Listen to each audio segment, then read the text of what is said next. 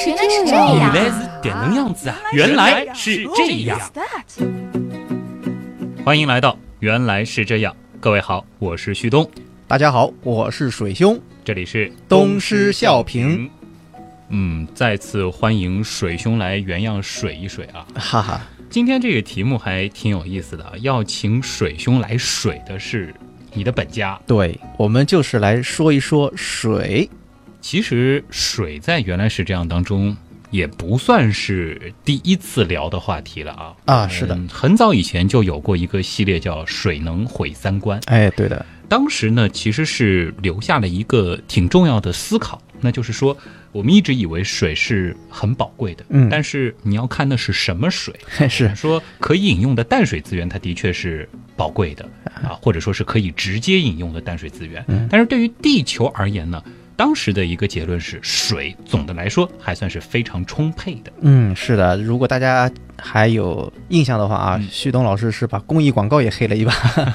但是实际上啊，我们放眼太阳系来说，地球上的水还真的不算很多。哦，如果说跳出地球再来看水这件事情的话，那嗯还是挺有意思的。是的，所以今天别看说的是水，但事实上还是一个和天文有关的话题。我们一起来感受一下太阳系的水世界。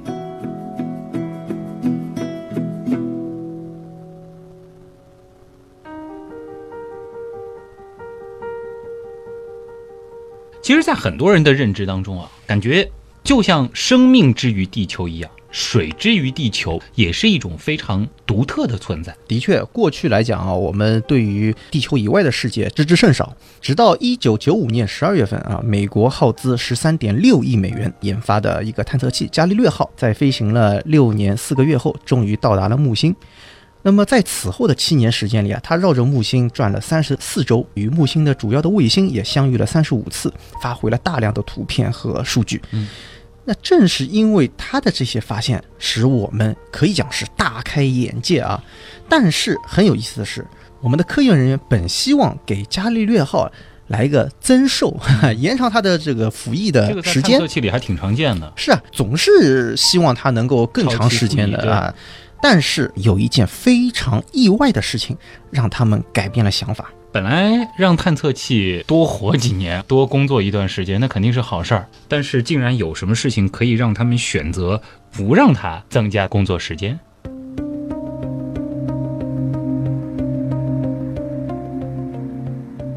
伽利略号在距离木卫二上空三百五十一公里的地方飞掠。令人惊讶的是啊，探测器发现木卫二地磁北极点的地理位置正在变化，而且呢，移动的很频繁，几乎是每五个半小时就会移动一定的距离。这个结果呢，让许多科学家感到非常的困惑。那究竟是什么力量驱使着木卫二的地磁北极点不断的运动呢？我们来问问课啊，大家想想看，电场和磁场有什么关系？我们说均匀变化的电场产生稳定的磁场，嗯那么反过来，均匀变化的磁场它也能产生稳定的电场。没错，放置在一个变化的磁场中的导线呢，会产生感应电流，这个也就是安检的时候使用金属探测器的工作原理。对，研究人员呢也是根据探测器传回的这个数据来分析，认为呢木卫二内部呢它是有分层结构的，并且呢很有可能是一个小型的金属内核，而表面以下相当厚的地质结构应该是冰或水。而磁北极的漂移呢，恰恰就暗示着木卫二有一个带电的导体层。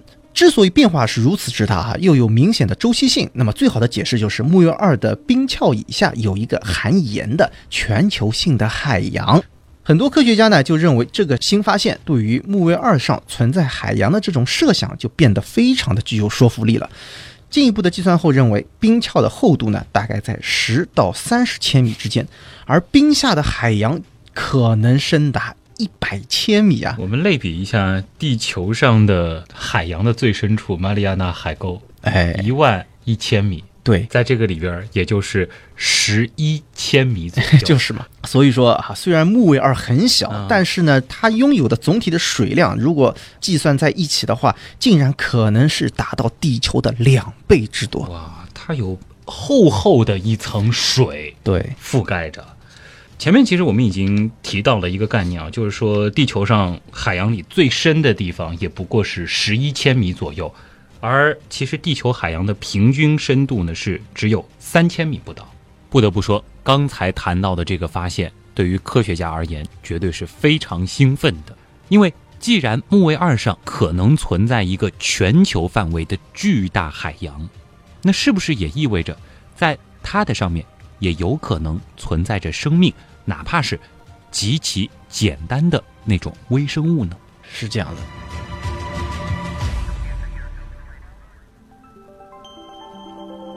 虽然说感觉上好像有点脑洞大开了啊，想得太远了，但说实话，这种想法或者说这种推断呢，还是有一定科学性的。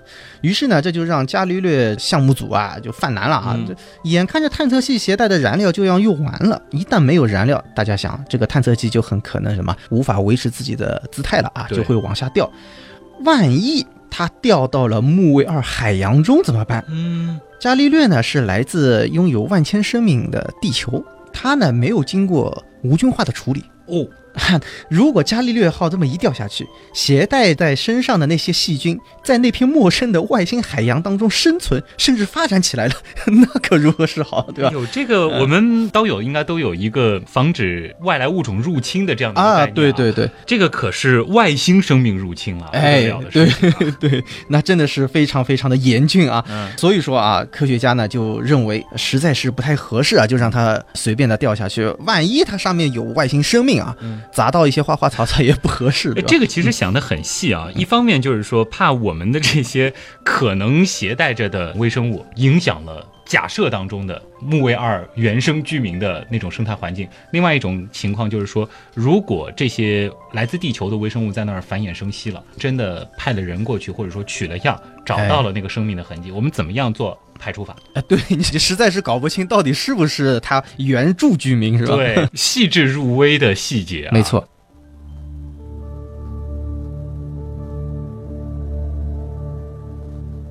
最后就是把伽利略号弄到了木星，嗯，是的，确切的说，其实就是让它坠向木星进行销毁，对，还是一个挺负责任的决定啊，嗯，那么。接下来其实就是一个很重要的问题了，就是木卫二上它为什么会有那么大规模的海洋呢？要说它是海洋的话，这肯定是维持了液态。那它到底是为什么能够拥有液态水的海洋呢？哎，木卫二的直径呢，大约是三千一百千米，比月亮稍微小一点，但也很大了。它呢还有一个非常迷人的名字欧罗巴，它距离木星呢大约是六十七万公里。但问题的关键在于，它是被木星潮汐锁定着，就和月亮置于地球一样。对，只有一个面对着木星。嗯，不仅如此啊，木卫一、木卫二和木卫三呢，呈现出一比二比四的轨道共振关系。也就是说，当木卫三绕木星转完了一整圈的时候呢，木卫二刚好完成了两圈，而木卫一呢，则刚刚好完成了四圈，就像钟一样啊。哎，对，类似于。指针的这种关系啊，哎，圈数不太一样，是的，很像。这种规律呢，就造成了一种叫潮汐加热的现象。木卫二呢，可以讲是被迫的，就像一个发面团啊，在中间。木卫一和木卫三就像两只手一样搓着面团，让它发热。所以呢，就在这样一种作用下，木卫二的内部获得了额外的热能，嗯，令液态水的存在就成为了一种可能了。也和大家补充一些数据啊，木星呢距离太阳大约是五点二个天文单位，也就是说是七点七八亿千米。要知道，在这个距离上，太阳的强度已经是比较弱了。我们所谓的宜居带其实并不宽，木星明显是不在这个宜居带里的，也就是说表面是不可能有液态水的。对。那么木卫二它的这个表面温度其实也不高，在赤道地区它平均呢只有一百一十开，也就是零下。一百六十三度，而两极呢更低啊，只有五十开，也就是零下二百二十三度。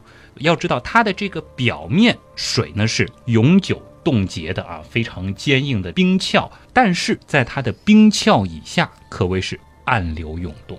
对，这就和地下岩浆一样，嗯，它存在着一定的流动性。同时呢，内部的这种能量啊，它会进行累积，它必须要找到一个适合的出口。通过表面的缝隙喷出来，就像地球上的火山口一样的。挺有意思的，它的冰球结构啊，冰壳有点像咱们的地壳，然后下面的这个海洋有一点像我们的地幔。对，当然这个实质还是不太一样的啊。而它的这个火山喷出来的是水，并不是熔岩，那么其实就是喷泉了。哎，是的，所以呢又叫做冰喷泉啊。嗯一二年的时候呢，哈勃太空望远镜果然拍到了木卫二南极地区有水汽喷向空中。到了二零一四年的时候，哈勃再一次拍到了呈现羽毛状的冰喷泉，嗯而它的高度甚至可以达到两百公里那么高。相对于欧罗巴的尺度而言，这简直就是摸到了天啊！这喷泉放地球上，如果说我们有幸目睹一下哦，也很可观。打不到空间站啊，嗯，但是也非常高了，这个绝对比火箭发射震撼的多啊。对当然，这个其实还是因为在欧罗巴身上啊，它的重力加速度相对比较小，嗯，所以才能喷得那么高，嗯在地球上做不到，对吧考？虑到我们要是真在木卫二上的话，跳一跳也跳得很高了、啊。哎，，对对对，还有包括木星的引力的作用啊，嗯等等啊。所以这个喷泉喷出来以后，是不是还挺好玩的？因为前面我也说到了，木卫二表面的这个温度是非常低的，喷的一瞬间可能是液态水，是不是马上就变雪花了？哎，对对对，而且呢，这个冰啊，它会慢慢慢慢的落下来啊，嗯就像下雪一样的。但有一些小颗粒，它可能甚至就漂浮在空中了哦，啊。所以木卫二的表面你去看呢，它是比较的光滑平坦啊。我估计呢，跟这个也是有一定的关系的。哇，这个木卫二表面的风景一定特别美，而且你看，就是说眼前是几乎有半个天空那么大的木星，脚下是满目的这种银白色的世界。嗯，的确够美。所以小小的这个木卫二的水世界，还真的是让人类大开眼界啊！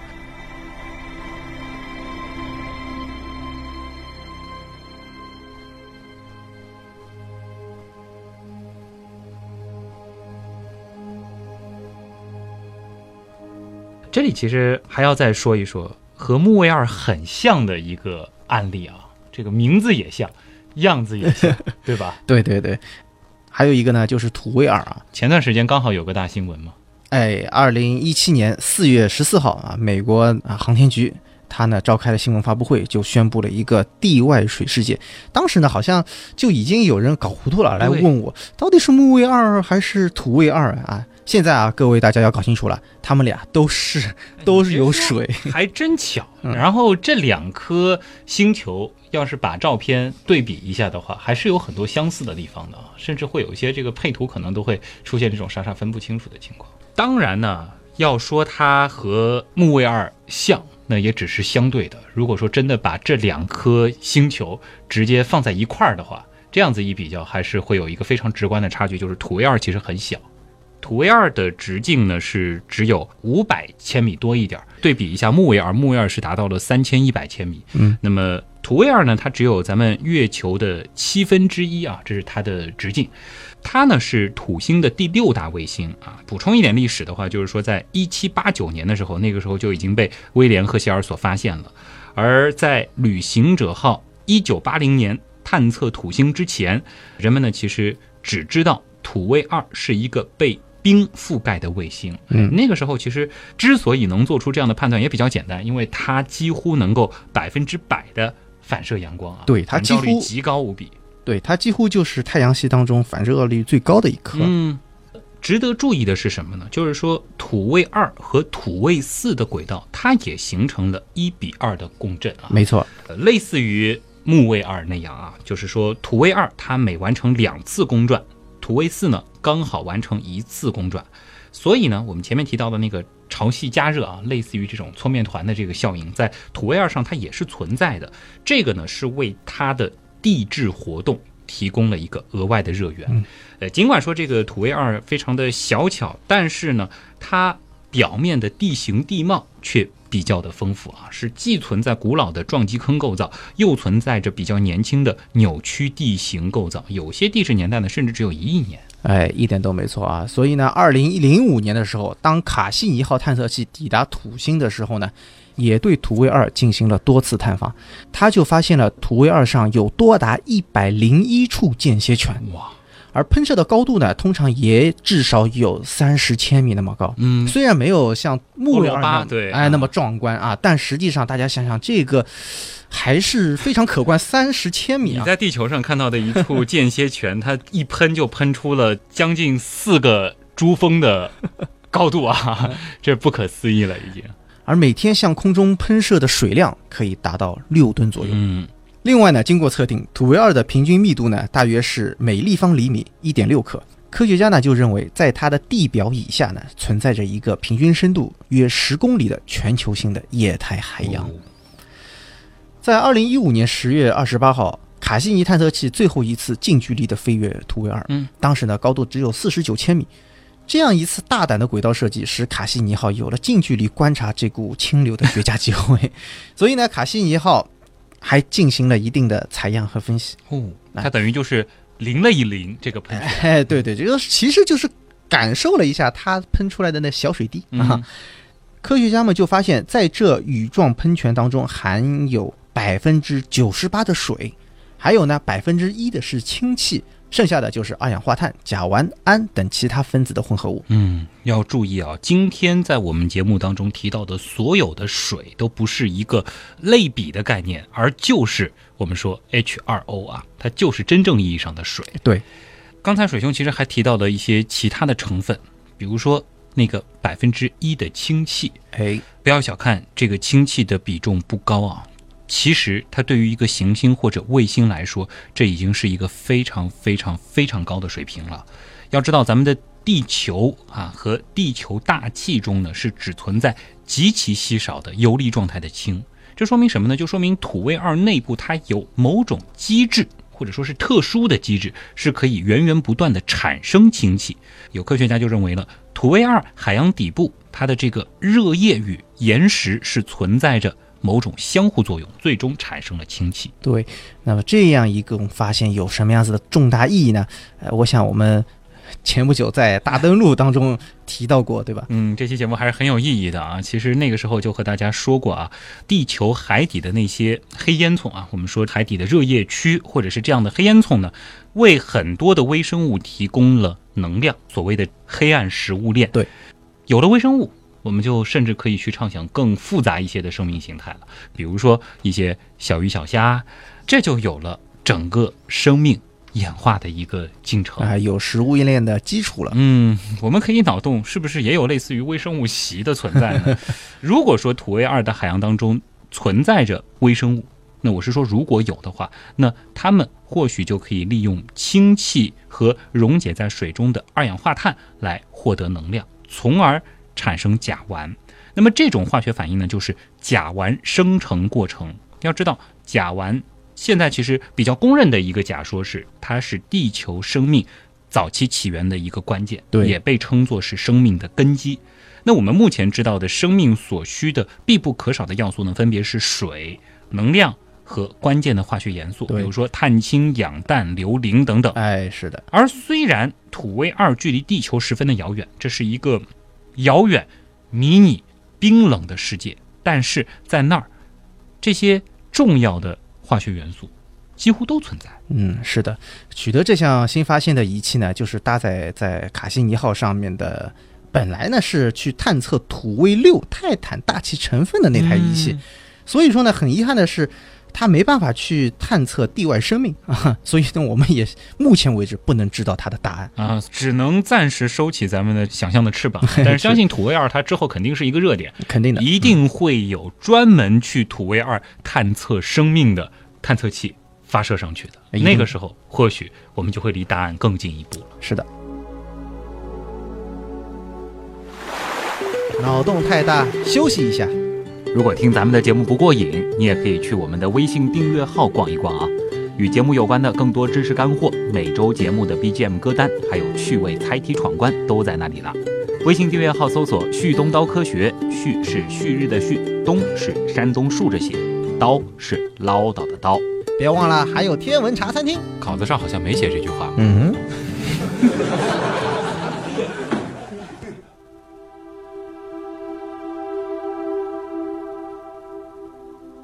那么到现在呢，我们已经带大家分别造访了木卫二和土卫二。虽然说这两颗星球和咱们地球比起来，那都是小家伙，尤其是土卫二和月球比起来也是非常迷你的一颗卫星，但是它们的表面却都有巨量的由水 H2O 组成的海洋，在冰层之下都是液态的海洋，的确是颠覆了我们很多人对于水这个概念的认知吧。是的，太阳系当中啊，拥有海洋的卫星其实真的不少。除此以外啊，实际上还有木卫三、木卫四、土卫一、海卫一等等，已经被部分证实或者疑似存在海洋。嗯，像木卫三盖尼米德啊，它是太阳系最大的卫星，也是唯一自己拥有磁场的卫星。嗯，目前呢，研究证实它拥有一个地下的盐水层，哦但是呢，好像没办法支持生命的存在。嗯，像木卫四卡利斯托，它呢有一个两百公里厚的冰层，而冰层的下方呢，估计是一片海洋嗯，它的深度也可以达到十公里，但是它好像也是一个密闭的环境啊，嗯，不一定支持生命。就没看到它有喷泉对，啊。像土卫一呢，有着千疮百孔的地表，而地表以下二十四至三十一公里深的地方，可能也隐藏着一个地下海洋。哦，这几个说实话还是不太令人期待。嗯 但相较之下，海卫一特里同就不太一样了，它跟木卫二和土卫二类似，它也存在着间歇泉，哦，会喷发出的是什么呢？氮气，这也成为太阳系当中最活跃的星球之一啊。嗯说起来，海卫一还是挺有意思的，它是逆向运动。嗯哼，呃，有人说它可能是被海王给抓过来的俘虏，所以呢，在引潮力摩擦之下，海卫一的轨道呢，它是在不断的衰退，在未来的三十几亿年时间里，它可能土崩瓦解，成为新的海王星的环。哦，又有点像那个潮汐加热了。呃，对的，没错啊。当然，它表面以下到底是什么东西，因为距离太远，我们没办法看清楚，还有待进一步证实。这样想一想，虽然都是咱们太阳系院子里的事情啊，但是还是有太多的未知等待我们去探索了。是。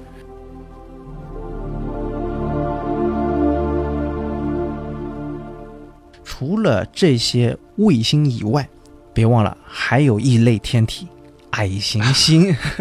我们就在古神星冥王星当中都找到了有水存在的那种痕迹。哦，就是说这种呈球状的硬质的星体，水还挺普遍的啊。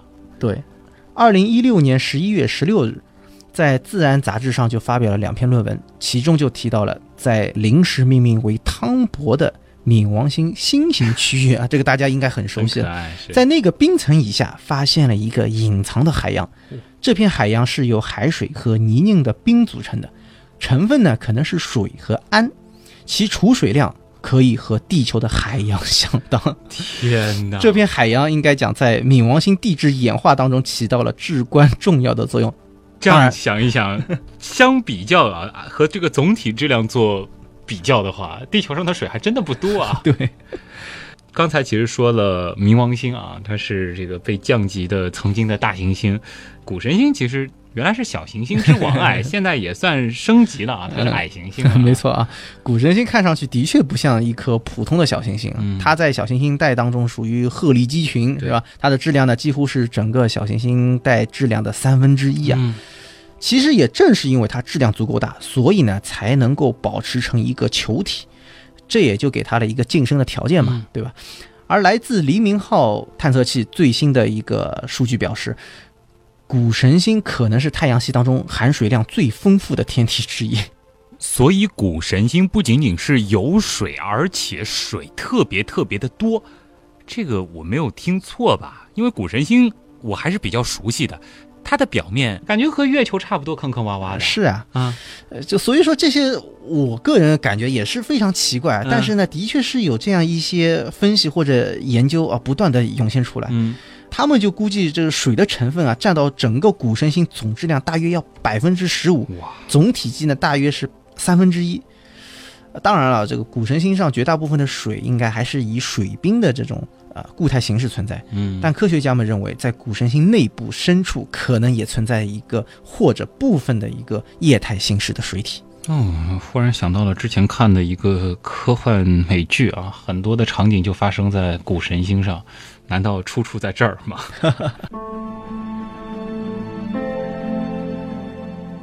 这样说来的话，其实光是在我们太阳系里，就已经有不少的卫星或矮行星，疑似或者是确认存在水，甚至是海洋了，而且有不少。它的这个水量还非常非常的大啊，感觉超过地球的总水量都是常态了。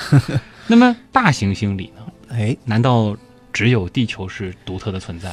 好像听起来有点讽刺，是吧？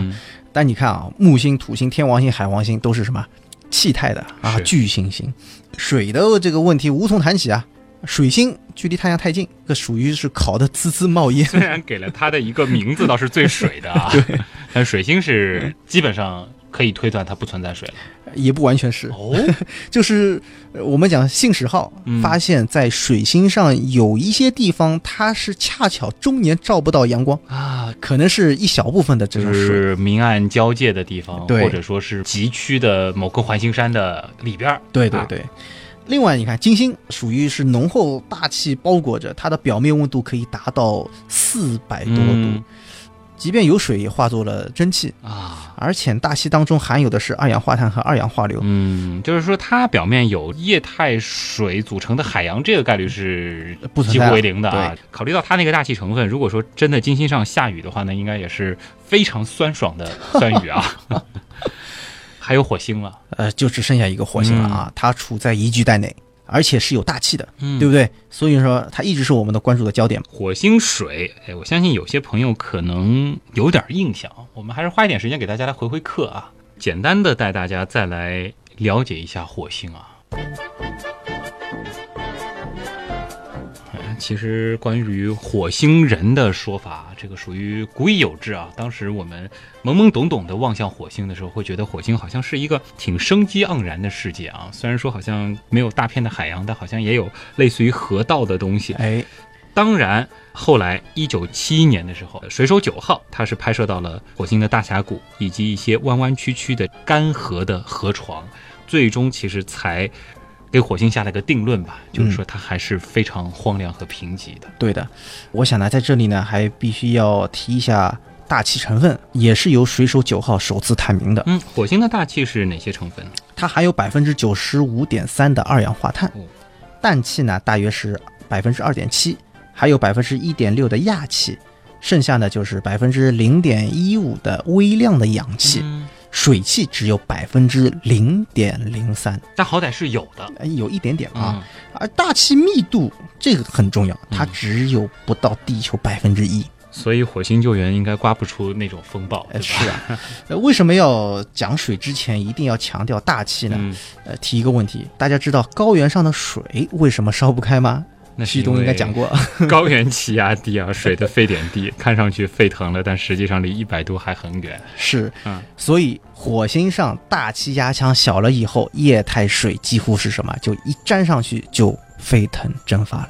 有道理啊，怪不得火星那么干旱和荒芜了。对，不过呢，也不是绝对的干旱。二零一三年的时候，好奇号火星车在火星表面抓取了少量的土壤样本，加热后发现蒸发出来的物质主要是。水，嗯，这种土呢，又被称之为灰土，是灰化奠基层的矿质土壤。研究人员表示，按照重量来计算，火星土壤当中大概有百分之二的物质是水。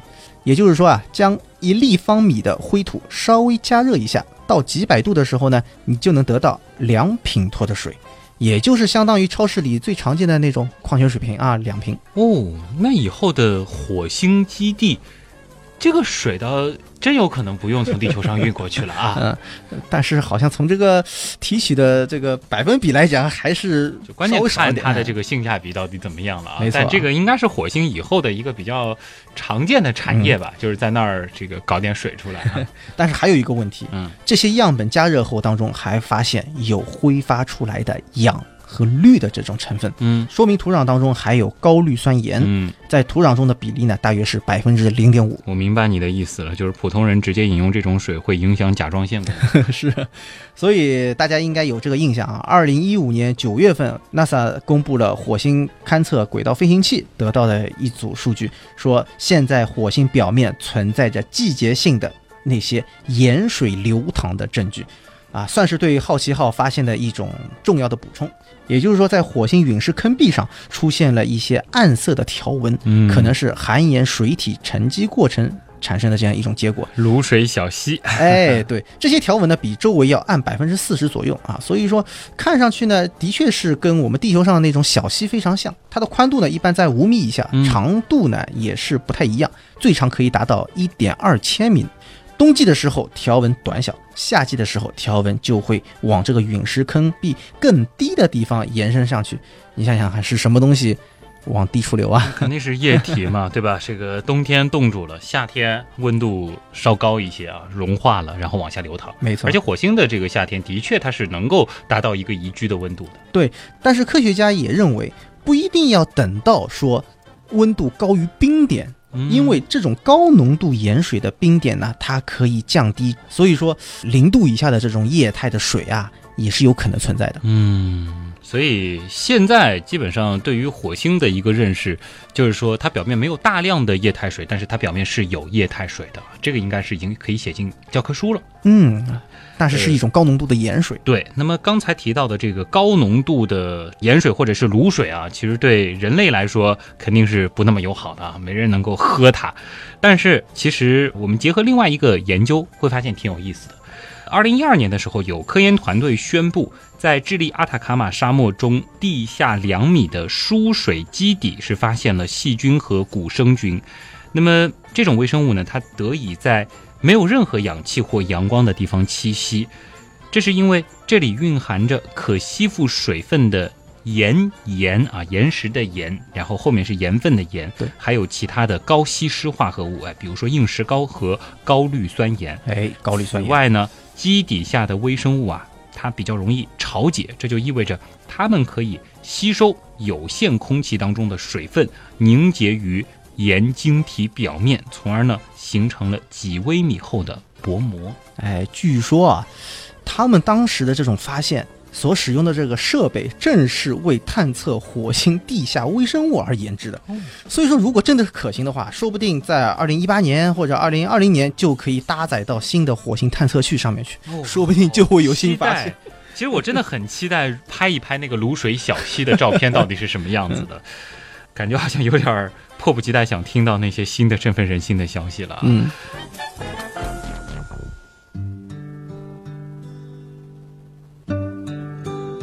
不过说到这里，可能有人会问了，哎火星上它有河床，对吧？嗯，其实如果看过火星的一些这个卫星照片的话，还是非常非常直观的。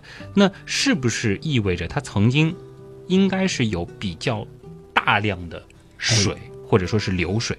另外的问题就是这些水如今到哪里去了？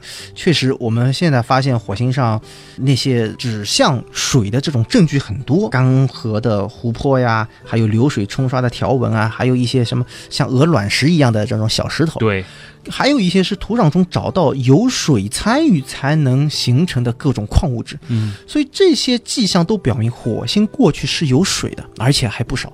可以说，火星早期是拥有一个较厚的大气，足以支持表面存在液态水。而就在三十亿年前，火星的大气密度仍然要比现在要高得多，气候也温暖得多。当时的火星表面存在河流、湖泊，甚至液态水组成的海洋。然而，数十亿年间，在太阳风的猛烈吹拂下，火星大气层大量的丢失。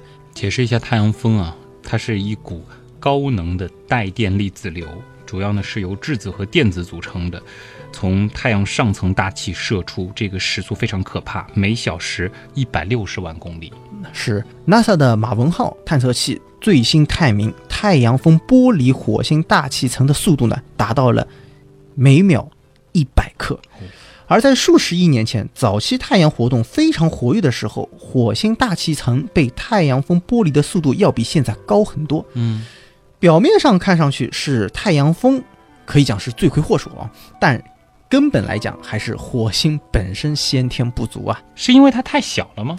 正是，虽然早期火星也拥有像地球这样的全球性的磁场，嗯但是火星体积只有地球的百分之十五哦，比地球小得多。因此呢，火星地核冷却的要比地球更快，地质活动趋缓，磁场逐渐消失。如今它只拥有了局部磁场，嗯而且强度很弱。我们都知道磁场之于地球的重要性，是它很重要的一个功能就是防御太阳风带来的这种高能粒子流，它能够把它偏转走。啊，哎，对，高能粒子流会发生偏转，嗯这样的话呢，地球大气层就被保护了。而在火星这一边，太阳风带来的磁场呢，产生了巨大的电场，并且电离火星上层大气当中的原子，形成了离子，逃逸到嗯太空当中去，大气也变得更稀薄，使得液态水无法稳定的存在，而蒸发到大气当中的水分子也逐渐被太阳风给电离了。所以火星上原来呢挺多的水，真的有可能是被吹走了，哎，它是先蒸发，然后再到上面就被分解了。那就不能再叫是水了啊。所以说，其实像地球这样能够在表面保留下如此大范围的海洋，包括淡水，依然是非常不容易的一件事儿啊。刚才花了很长的时间去探索了太阳系的各种水，但是好像没有一处是咱们地球上这样真正意义上的液态水海洋，毕竟条件太苛刻了。对，这也是为什么我们在寻找系外行星的时候，对那些像木星一样的巨型气态的行星啊，也不是很感兴趣，根本是没有陆地表面嘛，嗯，而是专注于像地球大小或者质量不超过十倍地球的所谓的超级地球，因为只有质量达到了一定的程度，才有可能存在一定浓度的大气，而且还有一定强度的磁场，嗯我们才有理由相信存在液态水有这种可能。原来是这样。就是这样。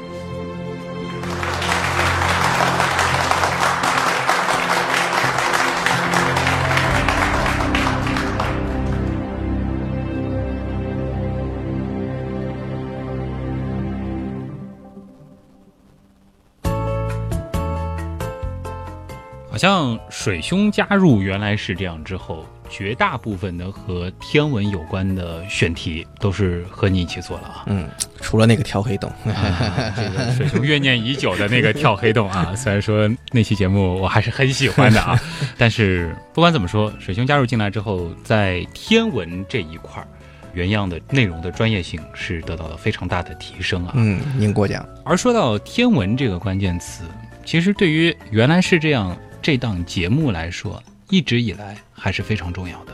嗯，无论是我们的第二期颠覆你的星座观，还是曾经非常受大家喜欢的那几个系列，真实比例的太阳系、嗯，真实比例的银河系系以及历法系列，严格意义上来说，其实也是天文。对，再包括这也是在水兄来之前的，我曾经做过的流星雨、月球异世、冥王星等等等等。，啊对，其实原样收获的很大一部分的听众，都是对于宇宙、对于天文保持着强烈好奇心的朋友。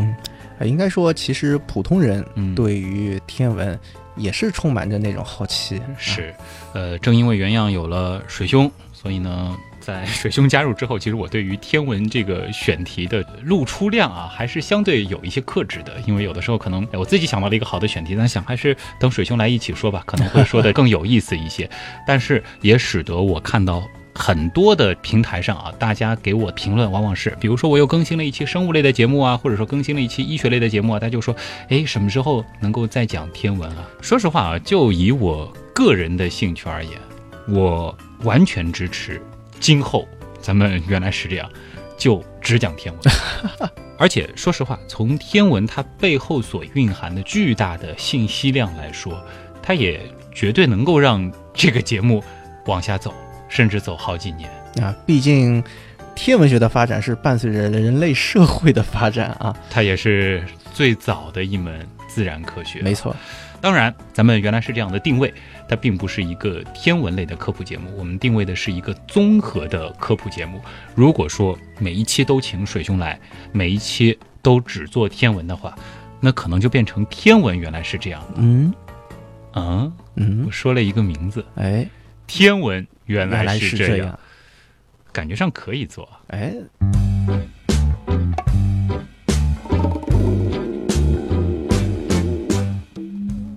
其实已经有小半年了吧，水兄和旭东一直在筹备着一件事儿啊。到今天呢，真的是时机差不多了，可以和大家郑重的宣布了。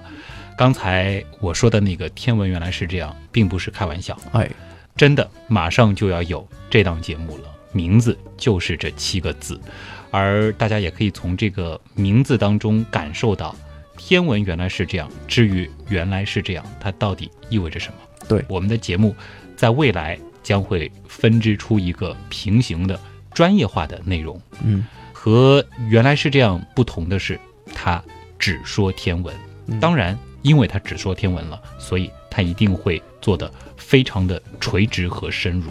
我们呢也是想把天文的这些话题，把它做得更为的精致一些。嗯，有些题目呢可以大化小，然后呢把一些小的东西呢在逻辑上再梳理得更加清晰一些，那么使得大家听完了我们这一系列节目当中呢，对于天文有一个总体的系统性的认识。嗯呃，如果说你是一个天文的呃门外汉，那可能会有一个大致的一个了解；如果你是天文爱好者，那听完以后，可能你就会掌握相应的技能了。嗯，之前其实也做了一个非常小范围的测试啊。天文原来是这样，我们觉得起码对于有一定知识储备的朋友来说，还是非常不错的一档节目。对我们对于天文爱好者来说，可能收获会非常非常的大。对我们呢也是想把它做成你听上去好像话题是有所耳闻，好像在整个天文的教科书当中啊，它是出现过的一个呃名词或者说一个篇章。但是如果你仔细听的话，你会发现增加了很多新的内容，嗯也就是我们现在的一些新的发现、新的理解啊、新的方法等等，这些我想都是我们这个节目的一种特点。另外呢，就是呃，相比于我们的原来是这样，天文原来是这样当中的一些天文选题呢，它相对来讲会更加的紧凑一些，嗯呃，短平快吧，对呃，不会像我们现在比较的呃发散，或者说是呃这种知识的这种串联，东施效颦，动不动就是将近一个小时的这个篇幅啊。对，两个节目其实还是会有一些区别的，但是从天文原来是这样开始呢，原来是这样，其实是进入到了一个二点零的时代。嗯，这是我们原来是这样的第一个平行宇宙。是的啊，期待大家可以关注一下啊。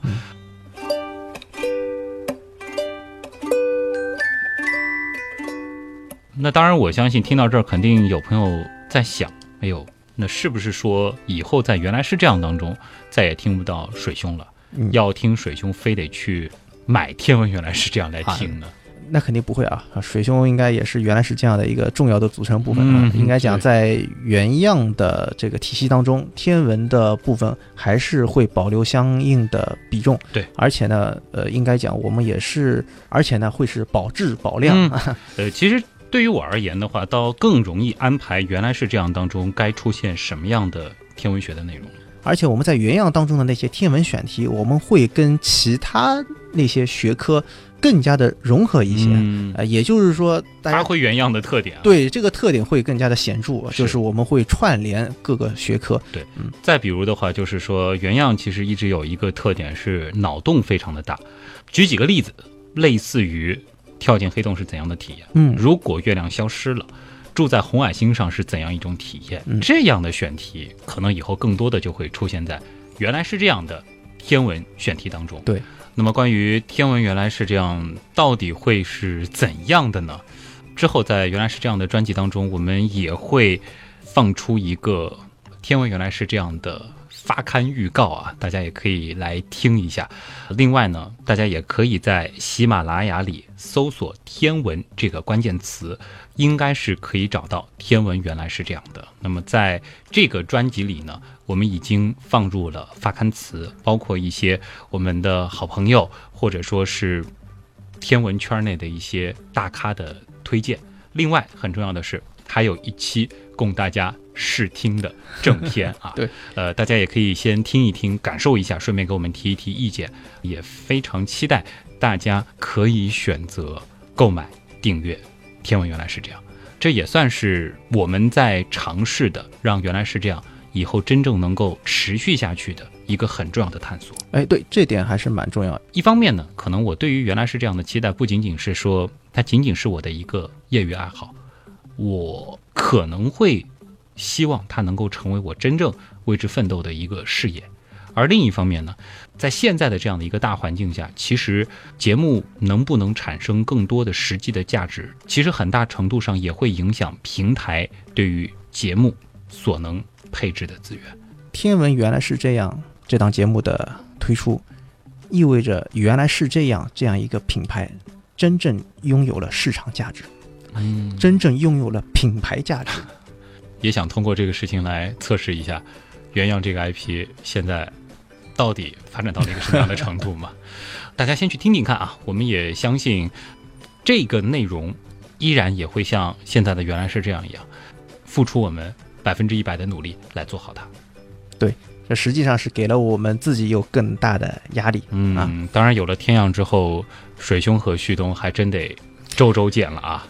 加班加点，当然和大家也是会周周见了。如果说你平时听原来是这样的这四十多分钟的内容不够过瘾的话，同时订阅了天文原来是这样，能够让你一周有更多的时间有原来是这样陪伴。订阅的方法除了大家可以关注这两天我们会更新的天文原来是这样的发刊预告之外，同时呢，大家也可以关注一下我们的。几个互动平台啊，首先水兄的天文茶餐厅啊，呃，不是让大家去茶餐厅那儿单纯的这个看我们的推广预告的啊，茶餐厅那儿呢有非常多有趣的天文干货啊，都是一些最新最火的一些天文的资讯，嗯，还有一些大家。所关心的天象啊，是这些都有。喜欢天文的朋友呢是不能错过的。另外呢，这个喜欢原来是这样的朋友，依然欢迎大家关注“旭东刀科学”这个微信订阅号啊。在这个订阅号当中呢，除了有和每期节目相关的延展的知识阅读，同时呢，也会有我们节目的 BGM 歌单。旭是旭日的旭，东是上面一个山，下面一个东。那么这个订阅号其实也要感谢我们原样图文组和原样音乐组的小伙伴的努力。我们俩的微博，嗯，旭东的微博就是旭东，水兄的微博比较复杂啊，啊，但是可以搜水兄或者 B D 四 A K C，这是水兄的这个电台呼号啊，大家也可以在百度贴吧搜索旭东涛科学啊。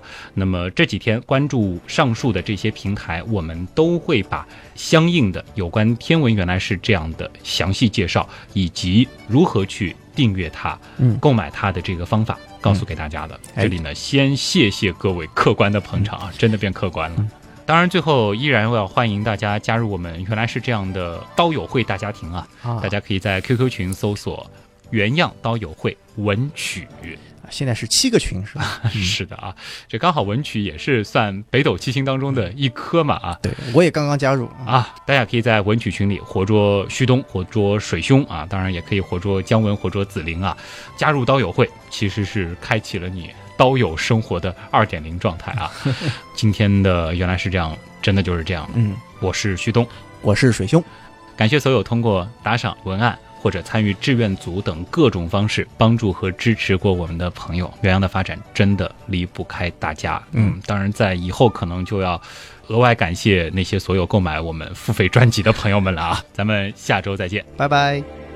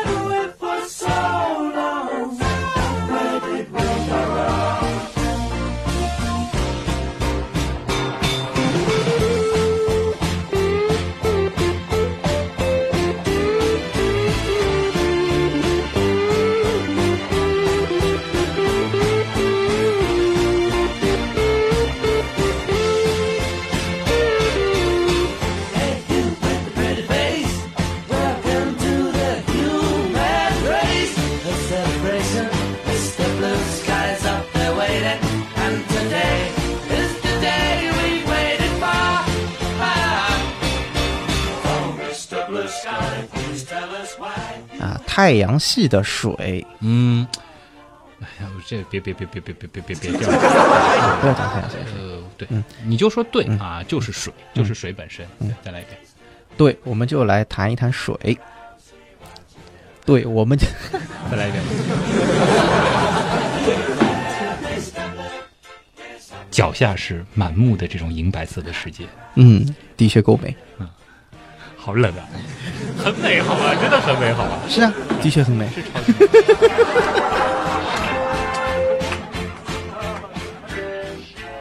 NASA 的火星大气与挥发成分，挥就叫马文浩算了。嗯，啊，嗯，NASA 的马文号，如果按照水量来计算的话，嗯它每天向空中喷出的水要达到六吨之多。这很厉害。哎，是的，所以呢，土卫二的平均的密度，那哎，不对不对，等一下，这个我觉得六吨这个数字是不是有问题啊？没有问题。你知道六吨是多少吗？嗯，六吨非常非常少，六你洗几个澡就是六吨，六吨多少呀，六吨水哎，六吨就是几个浴缸你。觉得多还是你觉得少？我觉得少啊，我觉得对他来讲也很可观。这个数字是确定的，就是六吨了。就是说，只是向空中喷了六吨，还是说有六吨就逃逸掉？逃逸不逃逸的，好像也无所谓啊。就如果说是逃逸掉六吨，那么这个数字是 OK 的。如果说只是往上喷六吨，啊，那非常少，那无所谓，就不提就不提多和少了。就不提多和少。对对，就不提多和少了。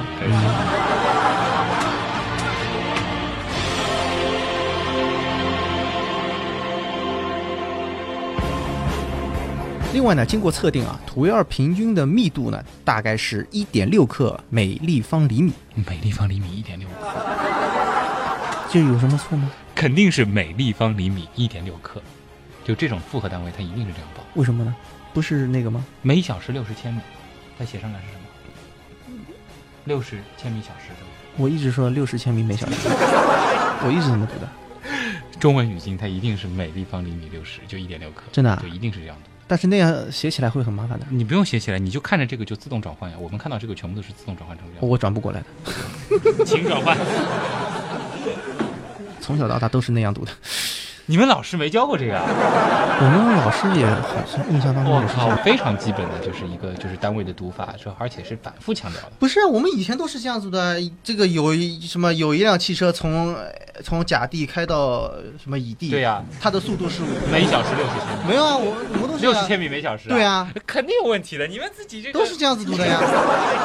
好，听众朋友，这个我作为彩蛋，你们小时候是怎么读的？老师是怎么教的啊？好吧，来，来吧，来吧，我好无辜。呃来吧，来吧。